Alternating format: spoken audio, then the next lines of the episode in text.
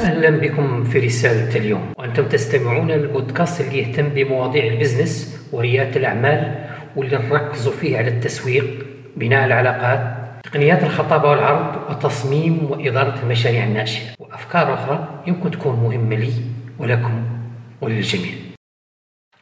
معكم محمد سالم البويهي وحديثنا اليوم عن التسويف. تابعوا معنا هذه الجلسة وفي نهاية الحلقة أعطونا آراءكم واقتراحاتكم باش نحسن الحلقات القادمة بإذن الله. هيا بنا نبدأ. التسويف المماطلة. عملية تأجيل الأعمال والمهام والأنشطة. بمعنى ما ننجز العمل بوقته نخليه لوقت ثاني. ما لنا مستعجلين في كل تأخير خير هذه مجموعة من الأمثال الشعبية اللي تستعمل بشكل خاطئ في أوقات التأجيل. سواء كنا طلاب والله عمال ولا أصحاب مشاريع ناشئة فعادة التسويف تأثر علينا بشكل كبير. ونركز هون على حالة ال business. وين يكون الواحد عنده مشروع؟ تجارة ولا خدمات؟ في الحالة تكبر عليه المسؤولية ويصبح التسويف عاملا من عوامل تعثر الخدمة وتراكم الديون وأحيانا حتى فشل المشروع.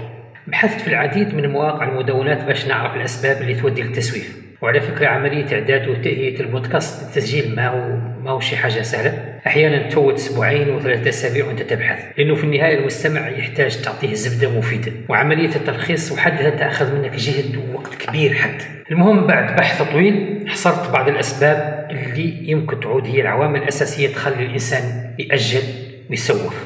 الخوف من الفشل فيه ناس وين يكون عندها مهام والله أعمال معينة تحس بالتوتر والضغط.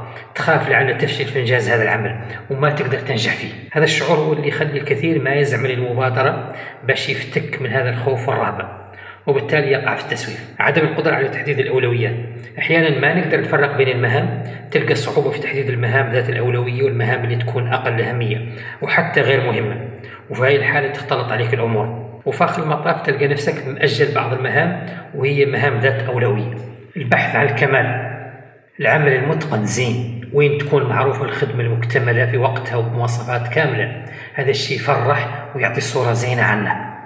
ولكن إذا حطيت هذا المعيار شرط لإنجاز كل أعمالك ومهامك فأنت لابد تقع في التسويف. إذا كنت تعتقد بأن كل شيء لابد يكون في منتهى الإتقان والجمال مية في المية ما شايب شيء نهائيا من الصعب عليك تنجز أعمالك في الوقت المحدد. وفي هذه الحالة ترجع لنفس المربع الأول اللي هو التأجيل والتسويف. هون كذلك انعدام المسؤولية والتهرب من المخاطرة. المسؤولية هي كل شيء. إذا عندك عمل تدرس رب أسرة فأنت واقع تحت مسؤولية. وأحيانا تكون هذه المسؤولية تتعدى المحيط الضيق للعمل أو الدراسة أو الأسرة. مثال إذا كنت مقاول والله عندك تجارة ولا تقدم خدمات معينة فأنت في هذه الحالة ما أنك مسؤول عن تجارتك فقط بل أنت مسؤول عن تجارتك وعن زبنائك لأنهم صاروا جزء من الدورة المالية لهذا المشروع. وأنت تخدمهم على كل حال وهم يخدموك بشكل أو بآخر. هي المسؤولية تحتاج بعض الأحيان نوع من المخاطرة. ما نعني هون المخاطرة المهلكة ولكن نقصد المخاطرة الإيجابية السفر والسهر والإنفاق. تحتاج أحيانا لبذل مجهود كبير باش توفي بحقوق الآخرين. أي تهرب من إنجاز المهام والأعمال والأنشطة المرتبطة بهذه المسؤولية. يمكن يودي للتسويف وتأخير العمل عن الناس الزبناء على كل حال. وعندنا سبب آخر من أسباب التسويف هو عدم تحديد هدف معين. ما في هدف من الدراسة ما في هدف من التجارة ولا العمل ما فهم هدف من سفري وتحركاتي وأعمالي أنا ماشي فقط مع القافلة وهذا ما يصح. عدم وجود هدف يجعلنا ما نعرف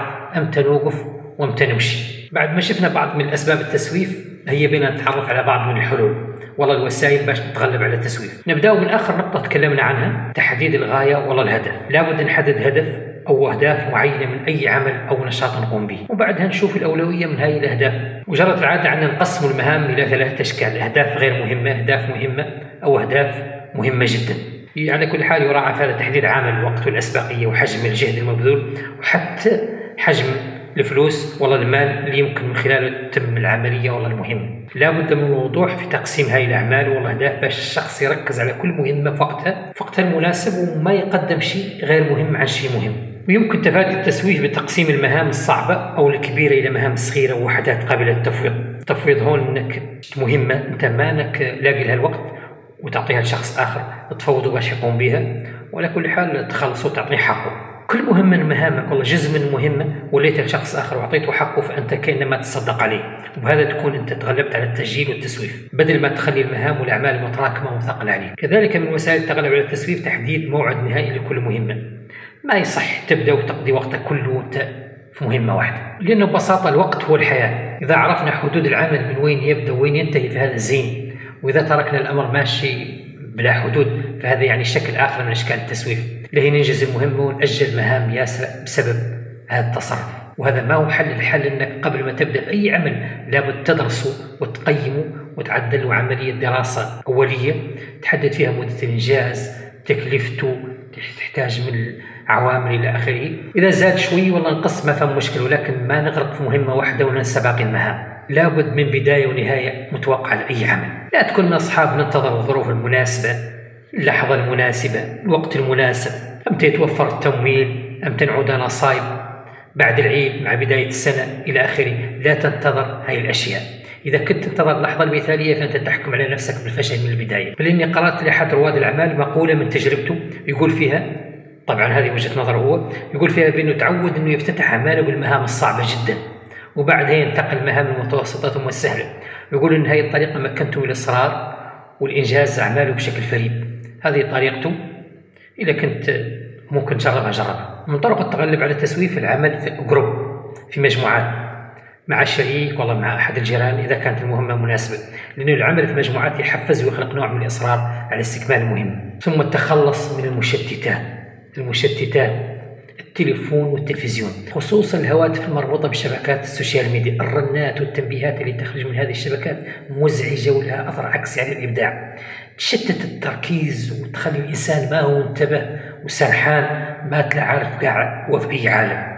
ما تخليك تركز مع عمل ولا قراءة ولا شيء آخر. المهم لا تنتظر اللحظة المثالية لا تنتظر وجود الوقت ولا الدوافع. توكل على الله وابدأ فورا. فرص الحياة ياسر. ما عندها حدود ما يمكن يحدها بشر. هاي الفرص تزيد كل ما اجتهدنا وتقل كل ما كان العمل مؤجل لوقت ثاني. إذا جينا نتعمق أكثر في موضوع التسويف نقدر نقول بأن هذه العادة صارت مرتبطة بتحول أساسي في نمط حياة الناس. بخص هاي الحياة الحديثة عاد متمركز على الاستهلاك واللهث وراء ما هو مادي وسريع وآني. يعني ما فهم جهد. حتى الأكل صار يجيك للدار وأنت مازال متكي على فراشك. وصلنا نهاية هاي الحلقة. يمكن أن نختصر هذا الكلام اللي قلنا بأن التسويف في المماطلة عادة شينة عادة سيئة جدا. التسويف فيروس من فيروسات العصر ما ثم شك كيف فيروس كورونا؟ هذا فيروس يقضي على أي تخطيط ولا أي برنامج ويخلي الإنسان مطروح في الخلاء ما عنده شيء نهائي. كان معكم محمد سالم الأبي في حلقة من بودكاست رسالة اليوم. إلى حلقة جديدة بإذن الله. والسلام. أنتجت هذه الحلقة في استوديو شركة البوي vision وتم إخراجها من قبل. لالا الإسماعيلي